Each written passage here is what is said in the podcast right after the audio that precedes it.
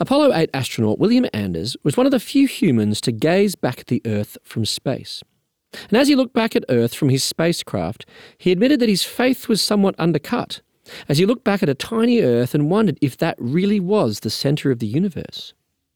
It must have been a remarkable experience, and if that's what the Bible taught, then it would cause pause for thought.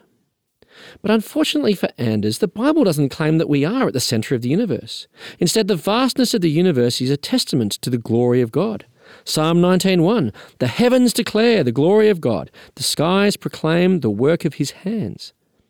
We are not at the centre of the universe. It's not made for us, but for the glory of God.